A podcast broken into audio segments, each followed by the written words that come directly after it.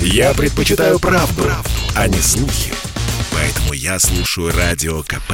И тебе рекомендую.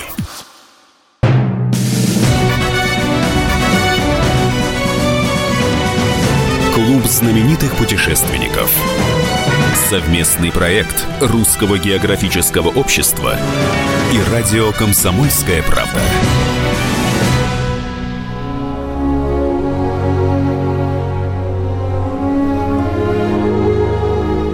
Здравствуйте, уважаемые друзья! В эфире Клуб знаменитых путешественников. У микрофона Евгений Сазонов. Сегодня мы поговорим о великом путешественнике и не менее великом поэте. Вы все его знаете. Естественно, знаете больше как литератора. Хотя этот удивительный человек сделал вклад в географию наверное, не меньший, чем в литературу и поэзию. Речь идет о Николае Степановиче Гумилеве. 26 августа исполнилась скорбная дата. Сто лет назад Гумилев был расстрелян большевиками, якобы из-за того, что участвовал в заговоре против революции. Но прежде чем мы коснемся неизвестных подробностей жизни великого поэта и путешественника, наша традиционная рубрика «Новости РГО». Клуб знаменитых путешественников – Продолжается всероссийский конкурс Русского географического общества и телеканала «Моя планета» «Лучший гид России». Принять участие в проекте может любой желающий. Для этого достаточно снять двухминутный ролик с оригинальной, познавательной и достоверной мини-экскурсией по городу, музею или природному маршруту. Участвовать в конкурсе могут граждане России, а также иностранцы, достигшие 12 лет. Главное условие – все видеоэкскурсии должны быть сделаны в России на русском языке и присланы до 18 сентября 2021 года на сайт лучшийгид.рф. Два вертолета повторили маршрут первого полярного летчика России. Они прошли по маршруту первой ледовой разведки в Арктике 1914 года. Историческая реконструкция стала новым этапом комплексной экспедиции Северного флота и 12-го Главного управления Минобороны России. Спустя 107 лет два вертолета Ми-8 повторили путь легендарного пилота Яна Нагурского, первого российского полярного летчика. Маршрут на крылатых машинах реконструировали полковники Сергей Чуркин и Сергей Костарев стала известна дата географического диктанта этого года. Он пройдет 31 октября, это воскресенье. Географический диктант проходит ежегодно с 2015 -го. За 6 лет в проекте приняли участие почти 1 миллион 800 тысяч человек. В 2017 году диктант впервые стал международным. Его написали в 25 странах мира. В 2020 число стран-участниц достигло 110, включая Россию. Акция прошла на всех континентах, кроме Антарктиды, и даже в космосе на МКС. В этом году площадку для очного проведения диктанта в своем городе могут организовать организовать все желающие. Ну а написать его можно будет как на площадке, так и в интернете. Клуб знаменитых путешественников. Итак, Николай Гумилев. Великий русский поэт Серебряного века. Но сегодня мы поговорим о менее известной странице жизни и творчества этого удивительного человека. Мы поговорим о великом путешественнике Николае Гумилеве – который совершил две экспедиции по Восточной и Северо-Восточной Африке в 1909 и в 1913 годах и привез оттуда не только замечательные стихи, но и не менее замечательные этнографические заметки. А еще множество артефактов, которые значительно обогатили кунсткамеру. Оглушенная ревом и топотом, облеченная в пламя и дымы, о тебе, моя Африка, шепотом в небесах говорят серафимы, и твое раскрывая Евангелие, повесть жизни ужасной и чудной, о неопытном думают ангели, что приставлен к тебе безрассудной, про деяния свои фантазии, про звериную душу послушай — ты на дереве древнем Евразии, Исполинской висящая грушей, Обреченный тебе, я поведаю О вождях в леопардовых шкурах, Что во мраке лесов за победою Водят полчища воинов хмурых, О деревнях с кумирами древними, Что смеются улыбкой недоброй, И о львах — что стоят над деревнями и хвостом ударяют о ребра. Дай за это дорогу мне торную, Там, где нету пути человеку. Дай назвать моим именем черную, До сих пор не открытую реку, И последняя милость, с которую Отойду я в селенье святые. Дай скончаться под той сикоморою, Где с Христом отдыхала Мария. Африка с детства привлекала Гумилева. Его вдохновляли подвиги русских офицеров-добровольцев в Абиссинии. Позже он даже повторит маршруты некоторых из них.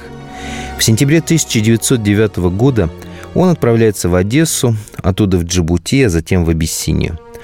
Подробности этого путешествия, к сожалению, утеряны. Известно лишь то, что он побывал в Адис-Абебе на парадном приеме местного царька Менелика II и даже подружился с ним, потому что никогда не скупился на хорошие подарки, типа ящика приличного алкоголя или коробки шикарных сигар.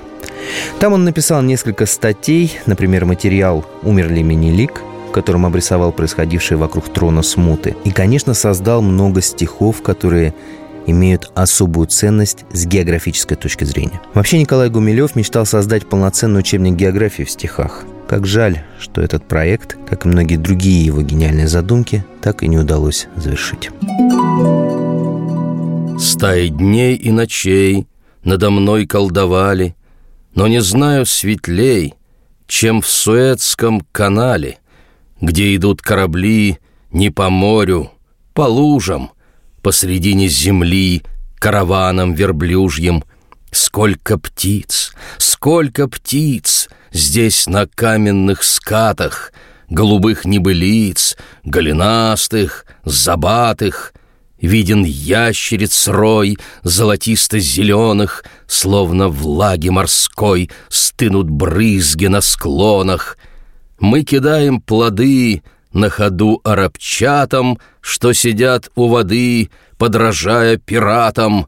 Арабчата орут, так задорно и звонко, И шипит марабут, нам проклятие вдогонку — а когда на пески ночь, как коршун, посядет, Задрожат огоньки впереди нас и сзади. Те красней, чем коралл, эти зелены, сини. Водяной карнавал в африканской пустыне С отдаленных холмов легким ветром гонимы Бедуинских костров к нам доносятся дымы — с обвалившихся стен и изгибов канала Слышен хохот гиен, завывание шакала, И в ответ пароход, звезды ночи печаля, Спящей Африки шлет переливы рояля. Вторая экспедиция в Абиссинию состоялась в 1913 году. Она была организована лучше и согласована с Академией наук. Сначала Гумилев хотел пересечь Донакильскую пустыню, изучить малоизвестные племена и даже попытаться привнести в их жизнь цивилизацию. Это могло быть открытие мирового уровня, поскольку первые европейские исследователи добрались до этой пустыни в Северо-Восточной Африке только в 1928 году. Все пустыни друг другу от века родны, но Аравия, Сирия, Гоби — это лишь затихание сахарской волны В сатанинской воспрянувшей злобе. Плещет Красное море, Персидский залив И глубокий снеган на Памире, Но ее океана песчаный разлив До зеленой доходит Сибири. Ни в дремучих лесах, ни в просторе морей — ты в одной лишь пустыне на свете не захочешь людей и не встретишь людей, а полюбишь лишь солнце да ветер. Солнце клонит лицо с голубой вышины, и лицо это девственно юно, и как струи пролитого солнца равны золотые песчаные дюны. Всюду башни, дворцы из парфировых скал, в круг фонтаны и пальмы на страже — это солнце на глади воздушных зеркал Пишет кистью лучистой миражи, и, быть может, немного осталось веков, как на мир наш, зеленый и старый, Дико ринутся хищные стаи песков Из пылающей юной Сахары. Средиземное море засыпят они И Париж, и Москву, и Афины, И мы будем в небесные верить огни На верблюдах своих бедуины. И когда, наконец, корабли марсиан У земного окажутся шара, То увидят сплошной Золотой океан и дадут ему имя Сахара.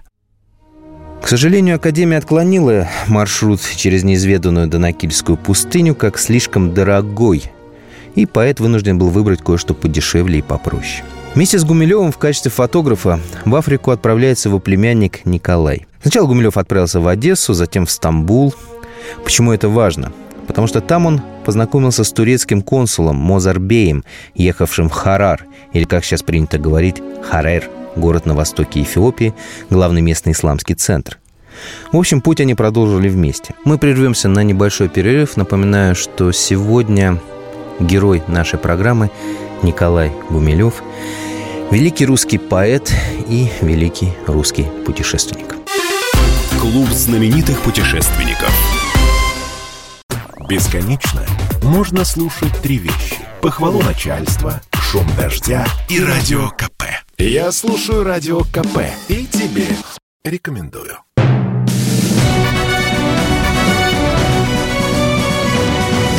Клуб знаменитых путешественников. Совместный проект Русского географического общества и радио «Комсомольская правда». Николай Гумилев. Капитаны. На полярных морях и на южных, по изгибам зеленых зыбей, меж базальтовых скал и жемчужных шелестят паруса кораблей. Быстрокрылых ведут капитаны, открыватели новых земель, для кого не страшны ураганы, кто изведал мальстремы и мель, чья не пылью затерянных хартий, солью моря пропитана грудь, кто иглой на разорванной карте отмечает свой дерзостный путь, пусть безумствует море и хлещет, гребни волн поднялись в небеса, ни один пред грозой не трепещет, ни один не свернет паруса.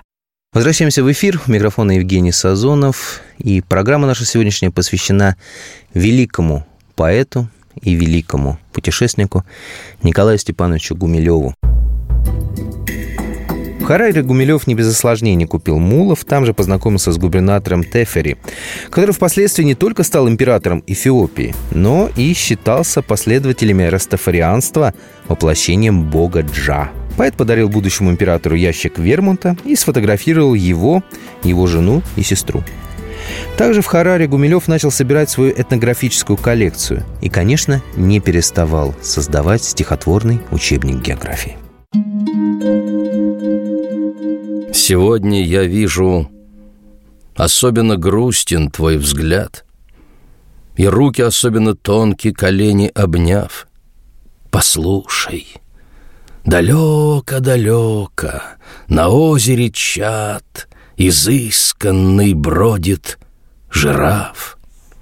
Ему грациозная стройность и нега дана, И шкуру его украшает волшебный узор, С которым равняться осмелится только луна, Дробясь и качаясь на влаге широких озер. Вдали он подобен цветным парусам корабля, И бег его плавен, как радостный птичий полет. Я знаю, что много чудесного видит земля, Когда на закате он прячется в мраморный грот. Я знаю веселые сказки таинственных стран Про черную деву, про страсть молодого вождя — но ты слишком долго вдыхала тяжелый туман. Ты верить не хочешь во что-нибудь, кроме дождя. И как я тебе расскажу про тропический сад, про стройные пальмы, про запах немыслимых трав. Ты плачешь. Послушай, далеко, на озере чат, изысканный бродит жираф. Из Харара путь лежал через малоизученные земли галлов в селении Шейх Гусейн. По пути пришлось переправляться через очень быструю реку Уаби, где Николая Сверчкова чуть не утащил крокодил. Вскоре начались проблемы с провизией. Гумилев вынужден был охотиться для добычи пропитания. Когда цель была достигнута, вождь и духовный наставник шейх Гусейна прислал экспедиции провизию и тепло принял ее. Вот как Гумилев описывает это путешествие. Восемь дней от Харрара я вел караван Сквозь черчерские дикие горы И седых на деревьях стрелял обезьян Засыпал средь корней сикаморы. На девятую ночь я увидел с горы Этот миг никогда не забуду.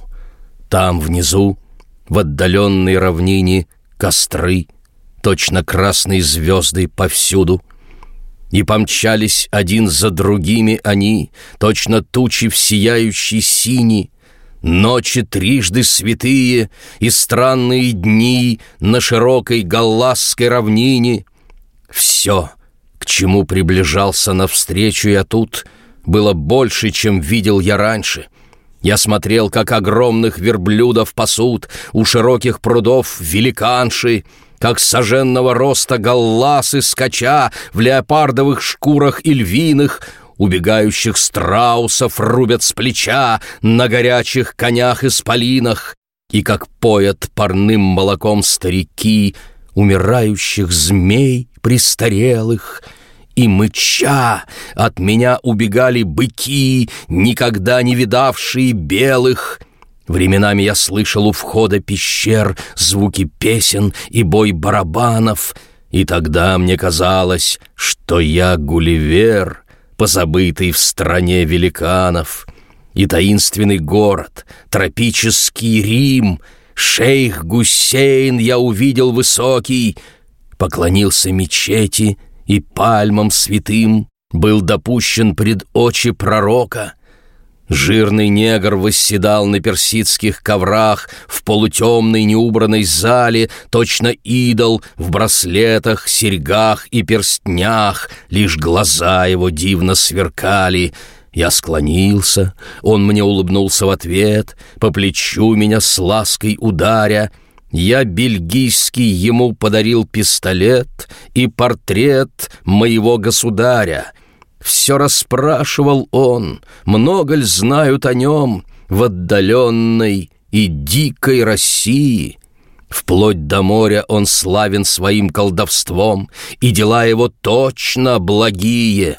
Если мула в лесу ты не можешь найти, или раб убежал беспокойный, все получишь ты вдруг, обещав принести шейх Гусейну подарок — пристойный. Гумилеву показали гробницу святого шейха Гусейна, в честь которого и был назван город. Она представляла собой пещеру, из которой, по преданию, не мог выбраться ни один грешник. Почему? Потому что там любого человека ждало испытание. Испытание это было страшное.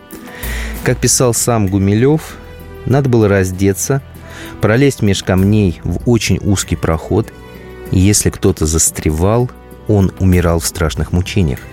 Ведь никто не смел протянуть ему руку, никто не смел подать ему кусок хлеба или чашку воды.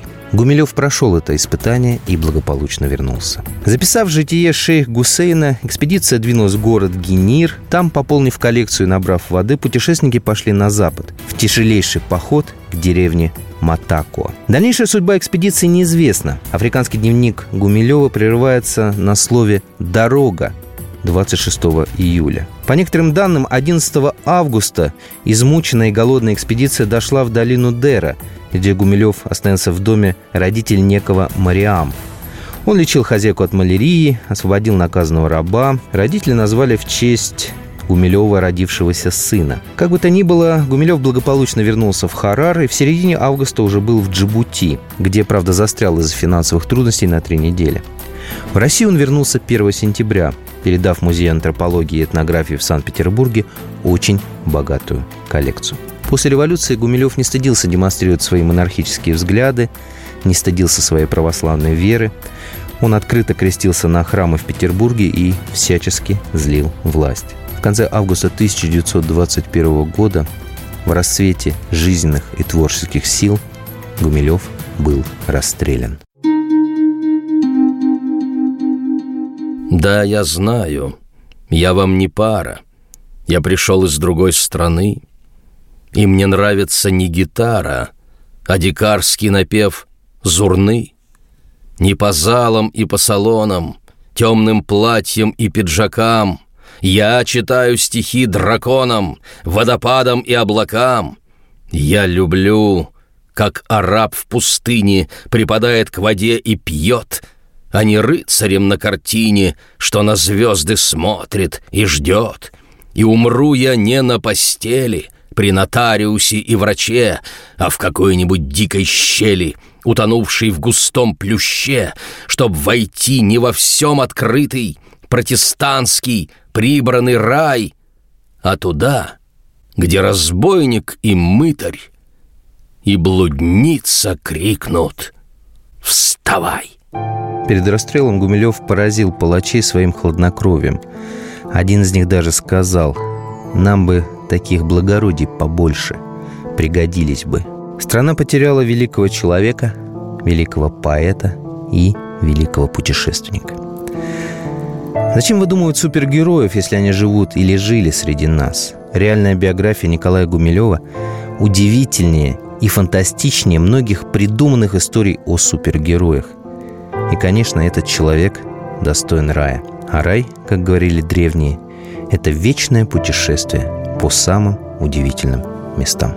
Спасибо вам, друзья, что вы были сегодня с нами. Напоминаю, что в эфире был клуб знаменитых путешественников. У микрофона работал и наслаждался стихами великого Николая Гумилева, постоянно ведущий Евгений Сазонов. Читайте стихи Николая Степановича Гумилева, путешествуйте, открывайте новое и, конечно же, изучайте географию, царицу наук. Удачи!